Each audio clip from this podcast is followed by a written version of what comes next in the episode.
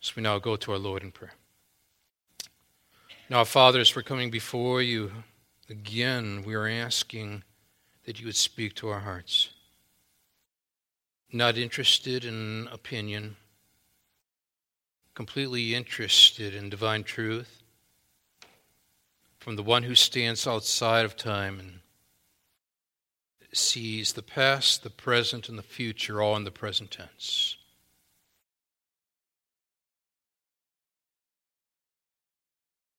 There's wisdom here when we turn to you. And Father, whether it be the Christ in the Gospels on earth or the Christ in Revelation in heaven, He's the Christ. He's the one who came to die for our sins and the third day was raised from the dead. So we want to focus our attention now upon Him.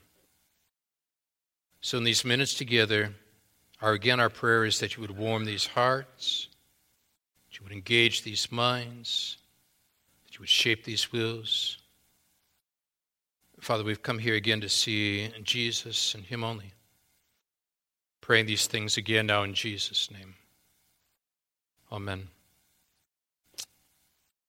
Well, the phone call came, and the question that was asked was a question from an incredibly wonderful couple, Gary and Brenda. And Brenda posed this question that gets you thinking, doesn't it? Does your congregation lift up Jesus?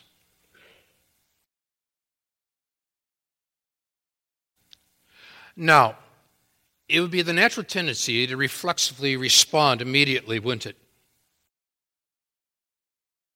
But you need to take a step back and ask yourself, and why would that question be posed? And what's the purpose of that question? What's the context of that question? It became increasingly clear that when she posed that question, what she was asking is Is Jesus simply high on your list? Or is Jesus the highest?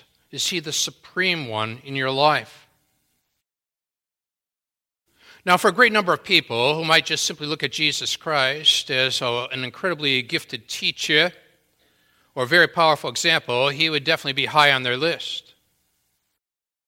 But Jesus in the book of Revelation would challenge you and challenge me with the fact that he is to be highest in our lives, he is to reign supreme.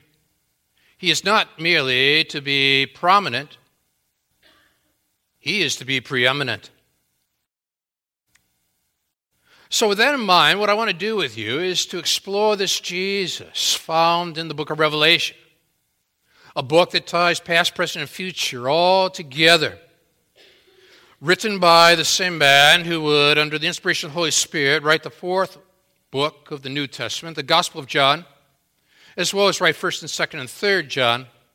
And now, fifth and final in his writings, the book of Revelation where he takes you from the earthly in the Gospel of John to the heavenly in the book of Revelation. And as he does so, he's going to provide you, he's going to provide me with what I will call two significant communion observations that I think will directly relate to the way in which we prepare our minds and our hearts for receiving the bread and the cup. Now, this first communion observation comes out of verses 1 through 7. We're going to put it like this the number one, in preparation for communion, I want you to note with me the revelation of Jesus Christ, which in essence is what the book of Revelation is, in fact, all about. In verse 1, we are informed of this. Then I saw in the right hand of him who was seated on the throne a scroll written within and on the back sealed with seven seals on the throne. Now, John has been exiled by the one who is on the throne of Rome. He writes this somewhere between 85 and 95 AD. He is uh, positioned on what's known as the Isle of Patmos, one of the Greek isles of today. And God has broken into his exile experience. And John is saying, I saw, doesn't say he, I read about it. I saw in the right hand of him who was seated on the throne. Who is seated on the throne? God the Father. Seated on the throne with a scroll. And the scroll is written within and on the back and sealed with seven seals. Now, what we've got to bear in mind here is that this book was written on both sides, scroll. It's evidence of the fact, then, that means it contains a lot of information. Now, in those days, people wrote on papyrus sheets, which were stitched together. And the book of Revelation, for example, would have contained about 15 of the papyrus sheets. That much information. Written on both sides. And it contains the details by which our Lord, in the light of the covenant premises, assumes the authority that God has given him. Now, what is this scroll? It's a will. It's the disposition of earth's affairs. And the person in the time period of the Roman Empire who had any sense of legal training would know what is about to take place. It's called the Document of the Seven Seals. Because at the time in which a will was being written, particularly a will of a large estate, the testator would appear in the presence of seven witnesses. The seven witnesses would gather together, step forward, and in the process, this document would be finalized. Each of the witnesses then would, one after another, seal this until this document was sealed sevenfold by seven witnesses. It's the transference of property. The document would become the seven sealed document. It's a disposition of the kingdom of God. And now the question is going to be asked and who is worthy? Who's designated in this throne room of the universe to be able to open up this will? And to whom is this will designated? In verse 2, you and I are told, I saw a mighty angel. Makes you wonder if there are any weekend angels, doesn't it? I saw a mighty angel. Is proclaiming with a loud voice, and here's the question of the hour who is worthy to open the scroll and break its seals? This is a question of ability. It is a question of authority. Who has the right within the throne room of this universe, the control center of the cosmos? To be able to implement the will? It's the form of a question. An angel is posing this question. Now, this is an interesting question that the angels are continuously grappling with when they ponder the significance of who this Jesus is all about when it comes to that earthly ministry and what is still to come in that final day. Oh, they know who he is. But they're looking for the timing and the circumstances of that finale. In verse 3, what we are given is a sense of the scope by which the entire cosmos is, is evaluated. And no one in heaven or on earth or under the earth was able to open the scroll or to look into it. No one had the ability. Furthermore, no one had the authority. What is he stating at this point?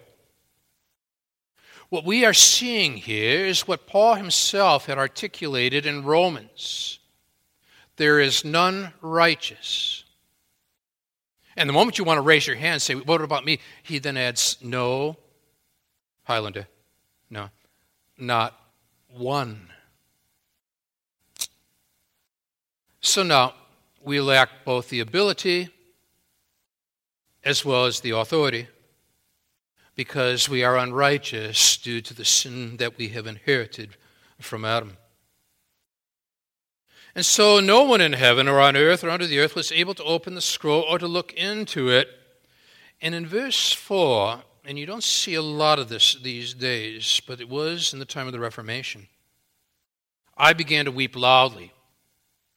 You see, he has been confronted now with the sinfulness of sin.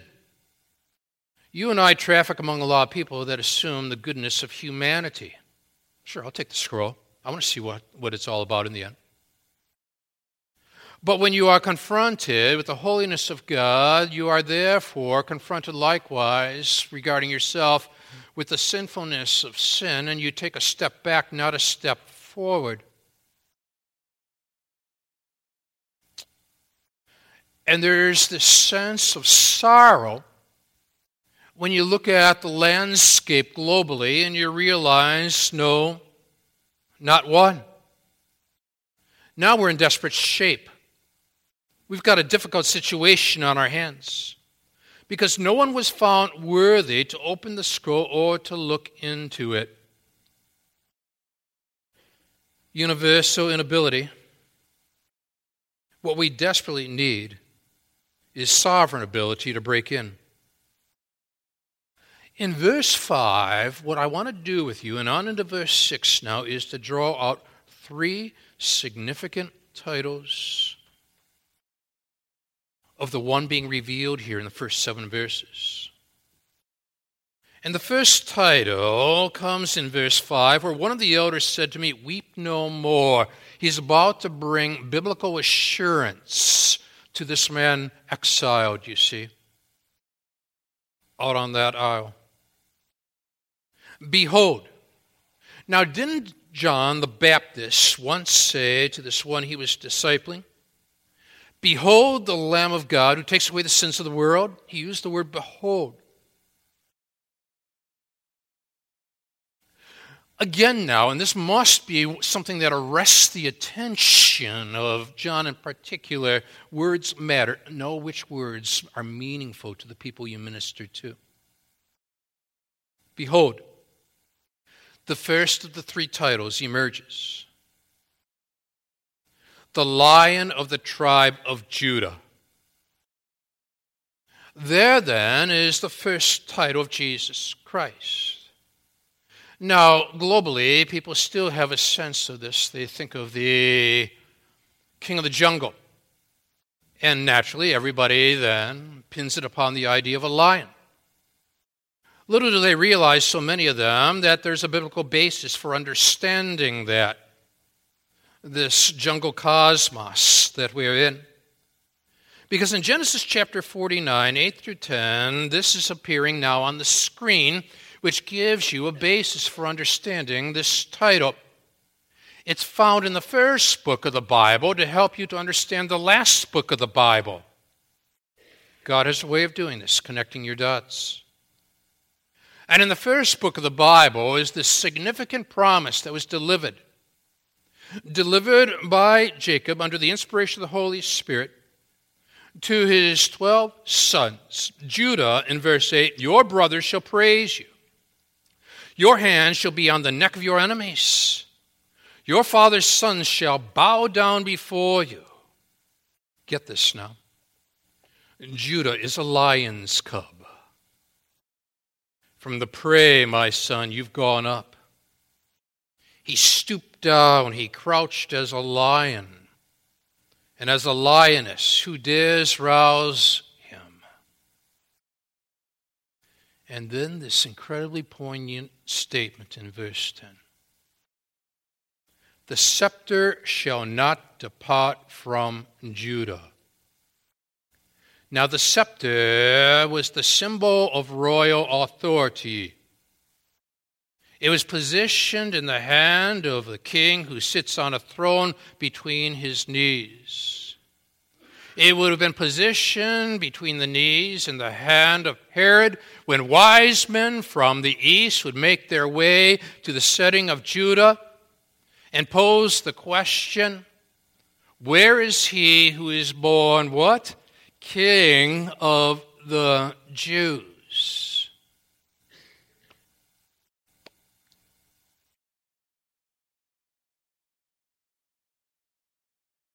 Until tribute comes to him, we are told in verse 10.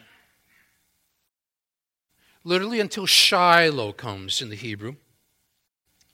And the word there is the idea of anticipating Shiloh to come.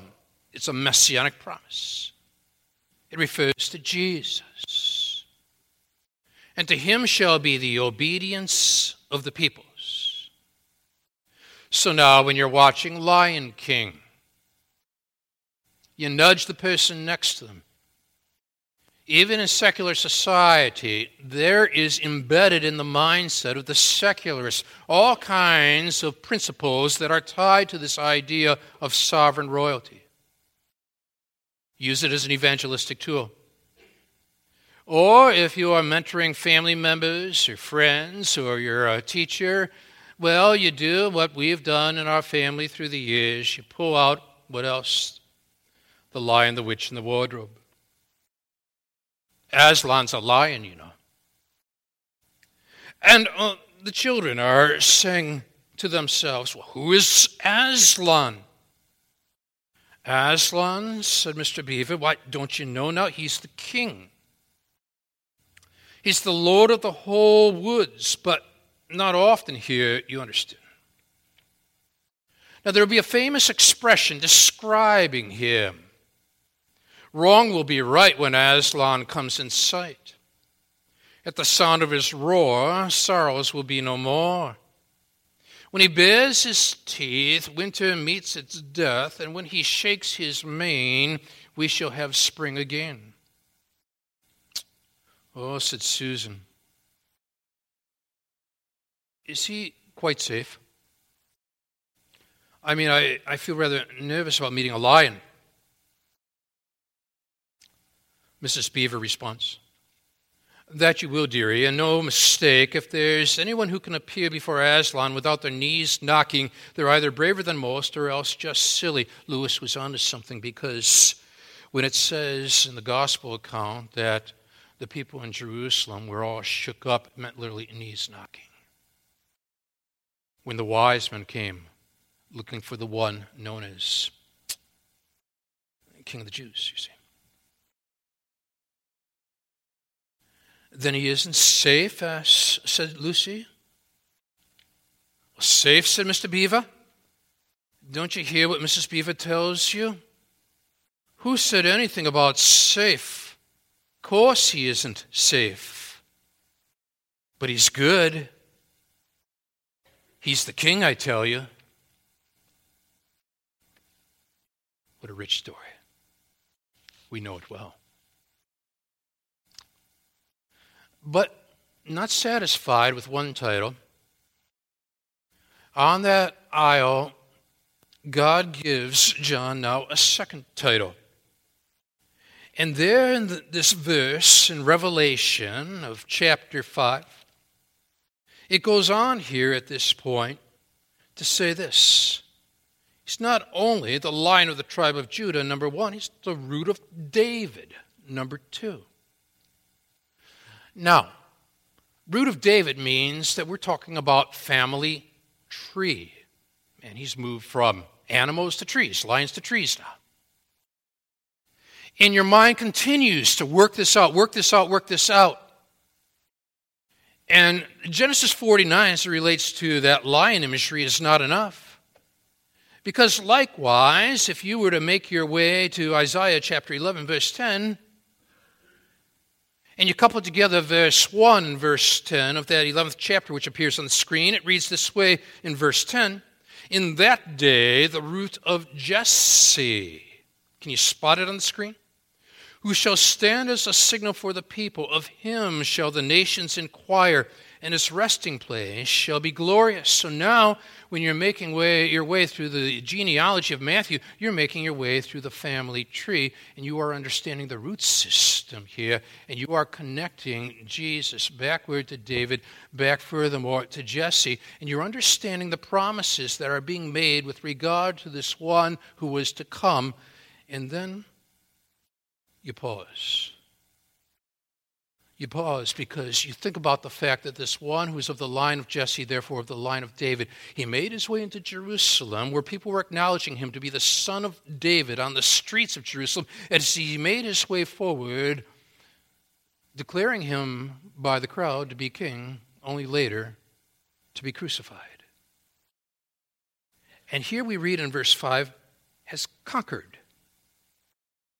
So he can open the scroll and its seven seals. Now you're standing at the cross, and there you see this placard over Jesus that reads King of the Jews. And you're trying to connect the dots. He's being crucified. And you're pondering the significance of how in the Old Testament that this kingdom is to be a forever thing how do I make this work? Watch how God makes this work with the third title emerging in verse 6. And between the throne and the four living creatures and among the elders, I saw a lamb. Let me keep building on this. I saw a lamb standing Try it again. A lamb standing as though it had been slain. Now, in my book, slain lambs don't stand.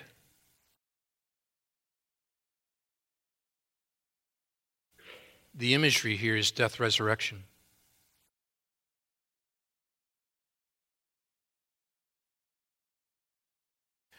And when Jesus was entrusting his mother to John, on that cross. And John was beholding Jesus on that cross. And John was studying that placard above Jesus, King of the Jews. And now here is John, and what he is doing at this point is that he pulls this trio of titles together Lion of the tribe of Judah and the promise of Genesis 49. The root here of David Jesse's line. You see it here. And you tie it even further now to this lamb. It's a lamb standing as though it has been slain. You are left no other conclusion that this slain one was raised, raised from the dead. This is your Jesus. These are the titles that are revealing Jesus to us. He's not done here. He knows you knows the legal system. That there are seven, not six, there are seven individuals who are eyewitnesses testifying to this will. Notice the reaction to the seven. Seven horns depicting the idea of the power of Christ seven eyes depicting the knowledge, the omniscience of Christ, which are the seven spirits depicting God the Father, God the Son, but now God the Holy Spirit, the three in one, all enveloped in this incredible scene at the throne of the cosmos that God sent out into all the earth. But there's something more about this lamb. Stands out to you. Stands out to me. Do you remember that in the gospel account, when John the Baptist said, Behold the Lamb of God, as noted in your insert, the Greek word that was used in John 1:29 was amnos in the Greek. Typically used to describe a sacrificial lamb, the Passover lamb, so to speak. But that is not the Greek word that is used in the book of Revelation. 27 times in the book of Revelation, the word that is used in the Greek is not amnos, But as I've written here in your insert, arnion. And you say, well, Gary, so what? Here's the thing. In the time period in which John lived, the Jewish literature of that day depicted this one who would come to conquer on behalf of the Jews and is depicted in Jewish literature as the conquering lamb.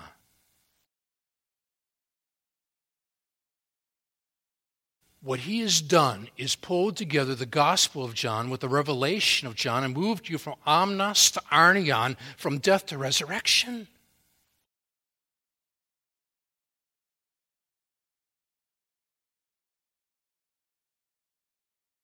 And we're awed.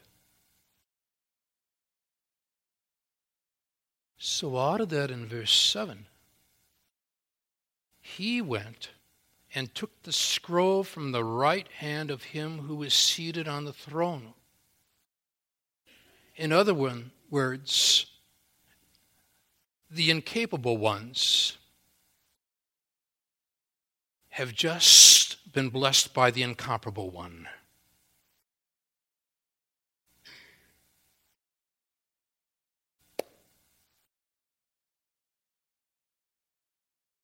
You like music?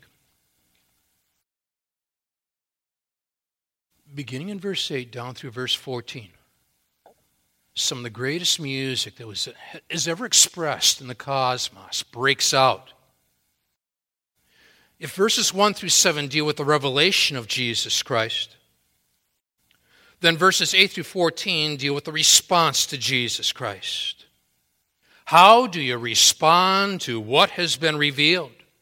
How do you respond to who has been revealed? Well, there are three significant responses. The first is in 8 through 10, and when he had taken the scroll, the four living creatures and the 24 elders fell down before. No longer does it say a lamb, the lamb. A lamb in verse 6. Now, the lamb, they figured it out. In verse 8 each holding a harp, golden bowls full of incense, which are the prayers of the saints. Do a study sometime in your Bible on all the new song passages. And they sing a new song, not an old one. And what they are about to do is to answer the question posed in verse 2 the question, Who is worthy to open the scroll and break its seals? They respond musically, Worthy are you. Sounds like he's living. To take the scroll and to open its seals. For you were slain. Sounds like he was dead. In other words, we've got death resurrection now in the musical composition. How did this come about? Answer by your blood, you ransom people for God. And when you're holding that cup in your hand, be thinking about that verse. From every tribe and language and people and nation. That's a missions statement. A mission statement. Again, you're connecting Genesis to Revelation. Because in Genesis chapter 12, verse 2, God had said to Abram, And I will make you a great nation. I will bless you, make your name great, so that you'll be a blessing. And I'll bless those who bless you, and with him who dishonors you, I will curse, and in you all the families of the earth will be blessed. The disciples were going to, to go into Jerusalem, Samaria, Judea, Samaria, and the uttermost parts. And now, what we've got here is the global response to all this. And you have made them a kingdom and priests to our God. Sometime read Exodus chapter 19 and what's known as the eagle speech delivered by Moses. And they shall reign on the earth. There, then, is your first response. But then the second kicks in. In 11 and 12, and I looked and I heard around the throne and living creatures and the elders the voice of many angels, numbering myriads of myriads, thousands of thousands. This is some worship experience, saying with a loud voice. They answered again Who's worthy?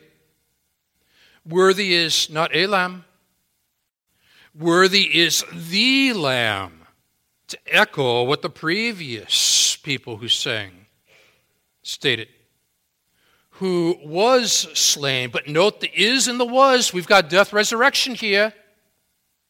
Was deals with death, is deals with resurrection. Worthy is the Lamb who was slain to receive power, wealth, wisdom, and might, and honor, and glory, and blessing. And to top it off, look at 13 and 14. The third response. And I heard every creature in heaven, and on earth, and under the earth, and in the sea. In response to that issue of verse 3, and no one in heaven or on earth or under the earth was able to open the scroll or look into it. You draw a line from 3 to 13. And I heard every creature in heaven and on earth and under the earth and in the sea and all that is in them saying, To him who sits on the throne, and to not a lamb, the lamb, be blessing and honor and glory and might forever and ever. And look at what takes place next. Draw a line from 6 to 14. For while verse 6 tells us, and between the throne and the four living creatures and among the elders, I saw a lamb standing as though it had been slain. Here now in verse 14, and the four living creatures said, Amen. And the elders fell down. Look at the physical reactions of worship here. And worshiped.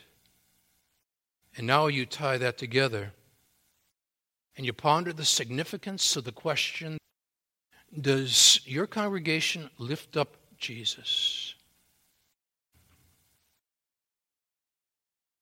And we say yes, because he's not merely prominent, he's preeminent.